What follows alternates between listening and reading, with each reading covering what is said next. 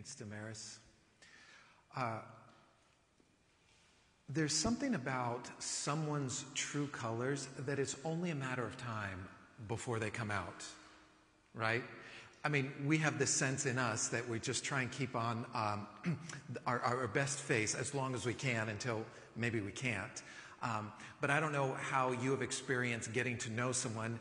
If you spend any bit of time with someone, sometimes you're pleasantly surprised, like, wow, I didn't realize I could have such good friendship with this person. Or you spend a little bit more time, you realize, wow, this feels like an increasing disconnect for me.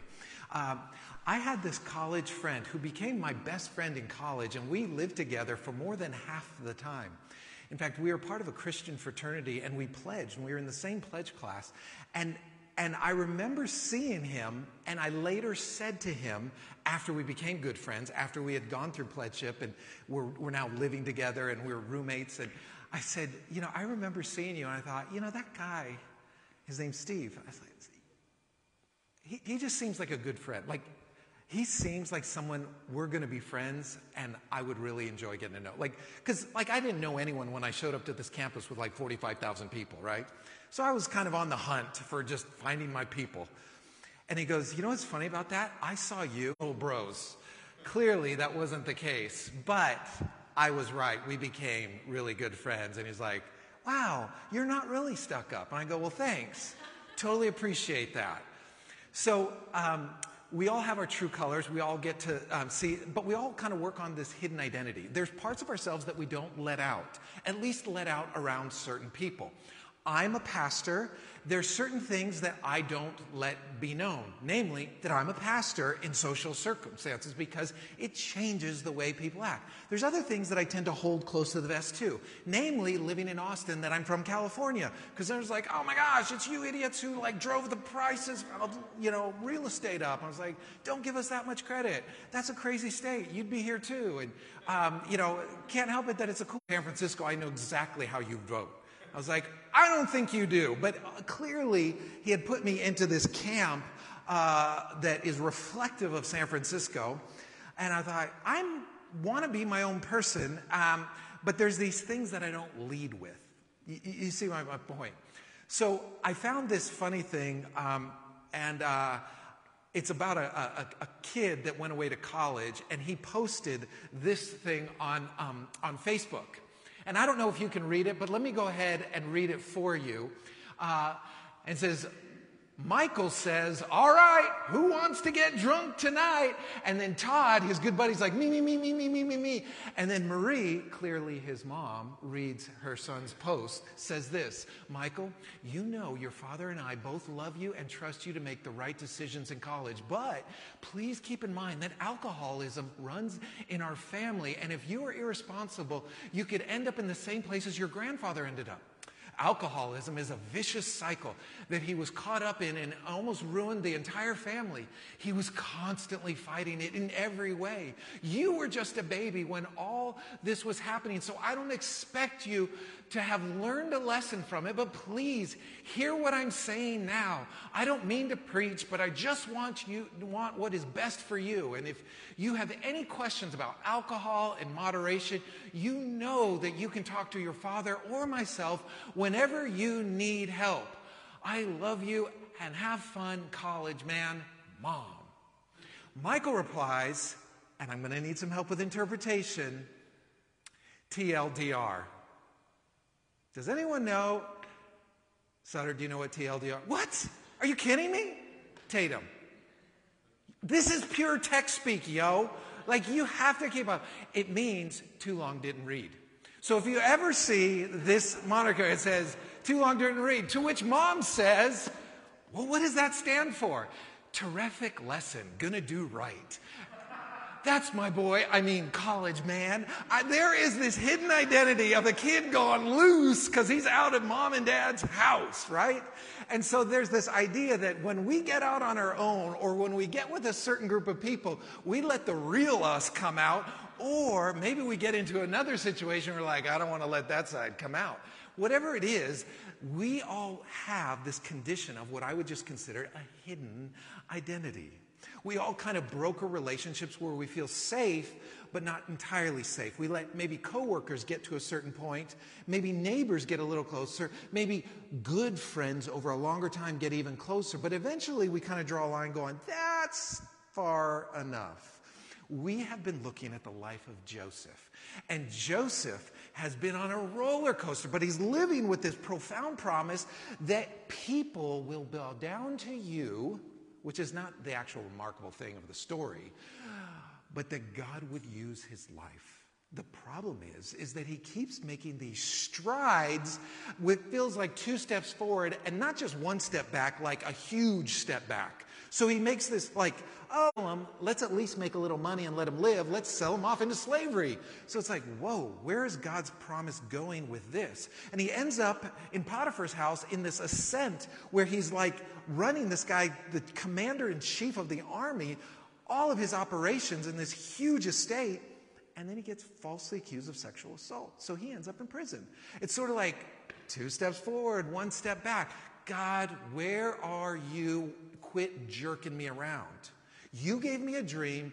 Where's the, where's the deliverance? Where, where's the promise? So I want to take a little bit of a backtrack and review a couple of. Last week we were in chapter 47. Over this summer, we've been going through Genesis 37. We'll end up in 50 in two weeks. But I want to kind of retrace some steps here because I thought they were really interesting and worth talking about. Now, like I said, there's certain things about me. I remember, um, speaking of being a pastor, I was out with, uh, it was when Bjorn was a senior in high school, and all the kids went out after a, uh, a golf tournament. And wouldn't you know it, I'm sitting next to a guy um, and I knew he could care less what I do. So I was just trying to talk. I knew he was in real estate. I talked as much real estate game as I could till finally, and we're the only two adults with all these teenagers, boys at the table. And he's like, So what do you do? And I was like, Well, you know, um, dang it. Uh, well, I, I, I, did a church startup. I'm, I'm, I'm a pastor. And he, he literally goes, Well, isn't that great for you? And he turns and he starts talking to the kids. I was like, I knew you were a jerk before I let that out. I was so mad. Like, clearly there was nothing else to talk about with me. This is what happens is we kind of have this version of ourselves that sometimes doesn't feel safe to let known. Other times there's just this sense that um, I don't know if what like now that I know that about you, I, it feels like a disconnect. Whatever the case might be, we find in this moment where in Genesis 42, 43, and 44 and 45, we're going to just kind of highlight that. He finally has this encounter with his brothers, and he doesn't want to let it out to who he really is. They don't recognize him, and he doesn't want to tell them. So if you're following along at home or if you're here, you can fire open the app tonight. We're going to go through a couple of scripture and the first one is in Genesis 42 and it begins in verse 6 and it says this. Now John, the former convict, formerly sexually assaulted, former slave, Joseph. I mean, this guy, he's the governor of the land, which is like the understatement, right? The person who sold grain to all of its people. And when Joseph's brothers arrived, they bowed down to him with their faces in the ground. And as soon as Joseph saw his brothers, he recognized them, but he pretended to be a stranger and he spoke harshly to them. Where did you come from? He asked. From the land of Canaan. They replied, To buy food. Although Joseph recognized his brothers, they did not recognize him. Now, for the next couple of chapters, Joseph starts playing games. And I say that loosely, but he starts this sort of antagonistic relationship with these guys that are they're thinking, listen, we can't backtalk this guy, but he's really like put on jerk face with us. And he's like, well, and you could argue, like, why is he so suspicious? Why doesn't he just put down the authority saying, what happened? Whatever the case might be, he wants to find out the condition of his family. And so he might have thought, you know what, I've got to like test these guys. So what he does is he sends them back to Canaan to bring the youngest brother, his full brother. Remember, all of these had different mothers, but Jacob was the common father. His one true brother was Benjamin, who became the new favored after Joseph was removed and told that he was dead. So he wants to find out about Benjamin. He wants to find out about his dad and his mom.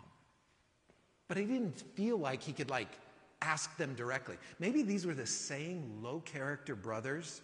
And so he wasn't going to just like ask them directly. He kind of needed to discern and observe. So he sends them kind of on this wild goose sends them back, brings Benjamin back, which clearly dad didn't want to do. And then they send him back on a second trip and brings him back. And so they're making this journey a couple of times just to get something to eat because the famine is ravaging the land. And here's what I think is interesting. Just like Jesus, Joseph has all the freedom in the world to resist and to act ungracious. Jesus had all the freedom in the world to choose plan B, to get off the cross, but it was God's plan A. We've been talking about what does it mean to go through a theology of plan B, finding God in unexpected places. And Joseph has this moment, this complete free will to resist the God of hope and the God of promise. Because things aren't working out, and now your betrayers, your own flesh and blood, have appeared with their hands out, going, Gimme, gimme, gimme, we need food like everyone else. And so he's sniffing them out. And then when we get to chapter 45, it's been enough of this back and forth. They go back, they bring their son, the brother, and finally there's this big reveal. You know, when you watch reality TV, you get to the end of the half hour and then there's the big reveal, whatever the house looks like, or whether the car looks like, or whether the weight loss looks like, whatever it is. Here's the big reveal Leave my presence. So there was no one with Joseph when he made, excuse me, when he made known to him to his brothers. And he wept loudly so that the Egyptians heard him and Pharaoh's household heard about it. Joseph said to his brothers, I'm Joseph. Now is my father living? Which now we start to get an indication of what he was really after, why he was being so coy with them, why he was playing games with them. He wanted to know if his dad was still alive or if they did to his dad something nefarious like they did to him. Then Joseph said to his brothers, Come close to me. And when they had done so, he said, I am your brother Joseph, the one you sold into slavery. And now do not be distressed and do not be angry with yourself for selling me here, because it was to save lives that God sent me ahead of you. What? Wait, you talk about some godly perspective? You, you talk about like a, a kind of a, a attitude adjustment? For all of the stuff he's had to endure, he's now piecing together a divine, a thread of divine tapestry that God has been weaving. Whoa, that's embarrassing. Just kidding, uh, and, uh, and he said to him, says, because uh, for two years now there has been a famine in the land, and for the next five years there will be no plowing or reaping. But God sent me ahead of you to preserve for you a remnant on earth and to save your lives by a great deliverance. So then, it was not you who sent me here, but God. He made me father to Pharaoh, lord of his entire household, and ruler over all Egypt.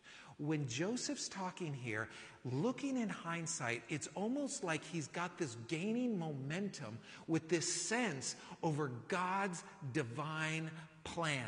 Despite the setbacks, despite all the things that like were not what God actually intended, God has been redeeming circumstances, using opportunities, and he's been obedient and faithful all along. Did he have some growing up to do? Sure. Was there some immaturity on the front end? Yes. But can we be honest and say it's the struggle that develops the character?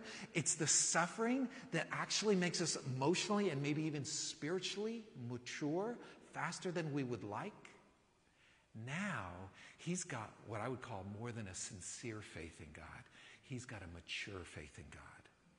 That's an important distinction because a lot of times there's people who, who man, I really, I'm a strong Christian. I'm a believer. I, I go to church when I can and I, you know, I try and do these things. I'm a good person. And I think there's a lot of sincerity and I affirm that.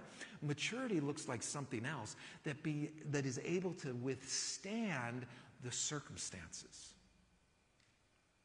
A maturing faith is a rooted faith. And what's happened to Joseph now is the roots have gone really deep. And this is what I like to call finding God in the sequence of our lives.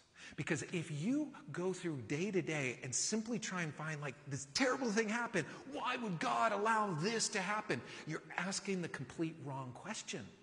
The bigger question is, is what has God been doing in the sequence of my life over the last year, two years, and three years? What is the cumulative effect of God allowing these things to happen, God providing these things for me without my deserving them? Now we can begin to sense God in the greater sequence of our life rather than trying to find God in the event. Is this God's will or not? Why would God allow this to happen? And with great maturity and wisdom, he starts to take the, the, maybe the broader view of all of the events and go, oh my goodness, I can see now it wasn't, it wasn't you who sent me here, it was God. Did God mean to send him there as a slave? No, I don't believe so.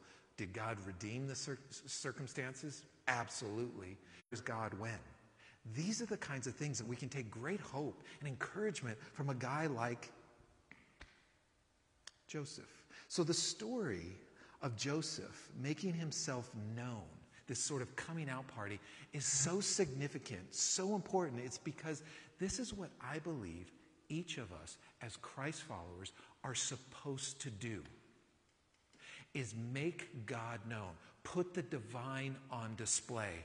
And in Joseph's great coming out party, in the big reveal of his life, where he comes clean to his brothers, he's not only saying, it's not your fault. I've forgiven you, but I'm also going to advocate on your behalf. Yeah, here's some food. But as we saw last week and in the next two chapters, he brings them there, advocates on their behalf to Pharaoh, and gives them this choice piece of land to resettle up to 70 relatives. Because it was all of the brothers and their spouses and their kids.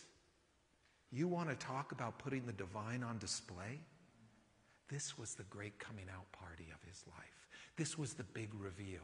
It wasn't his human strength or his ability to be nice, his ability to just do what he felt like was reasonable to do under the circumstances, but justifiably, I have every right to do something mean back. He goes, No, this is what God intended. And my life is not my own. In fact, my life is but an offering. Think this is powerful. And what we really learn from Joseph's life is nothing is for nothing when we are in Christ. Nothing is for nothing when we are rooted in the promise of God and sensitive to the presence of God. This is what God is wanting to do. And so every day, starting tomorrow, we have a chance to put the divine on display in gracious ways, in compassionate ways, in generous ways, in hospitable ways we have the chance to make Christ known. And so every day we get the chance to be the big reveal. This is part of how God wants to work out his salvation. And I give Joseph so much credit, more credit than I would have, because I would want to have some vengeance. I would want to have a little bit of revenge. Like, just being honest, right? Like, here's me, like, full disclosure. I'm livid at my family. I could see the story that God's been writing. Here's where it gets really neat is he calls for Jacob and Jacob comes. This is the patriarch, right?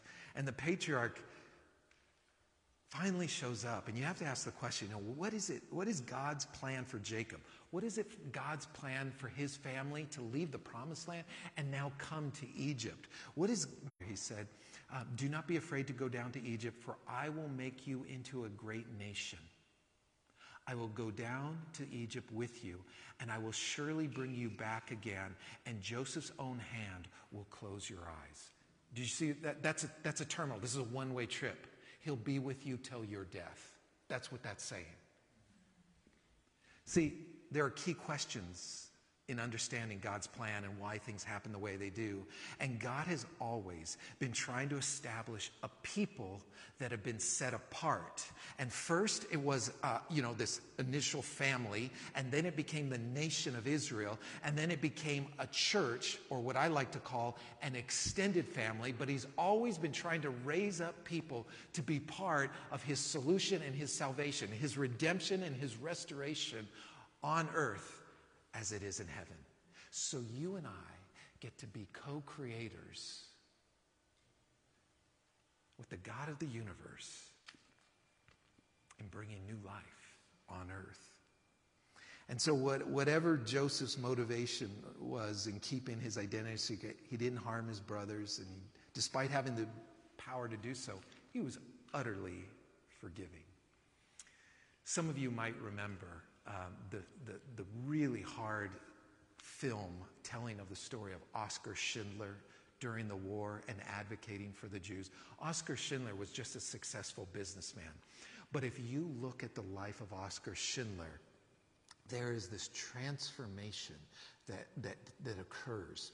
There's one scene where they're in a POW camp where he was getting lots of the workers from for his factory. He was just a businessman. But when he was sitting there having this talk with the commander, and I don't know if you remember, there's this deck that overlooks the whole camp, and the commander was just a drunk. And he would sit up there with a rifle and randomly snipe off prisoners. And this was what he was known for. And he's sitting up there with the commander of this POW camp, and he says, in sort of a subtle protest, a sort of a guised protest, he says, What is power?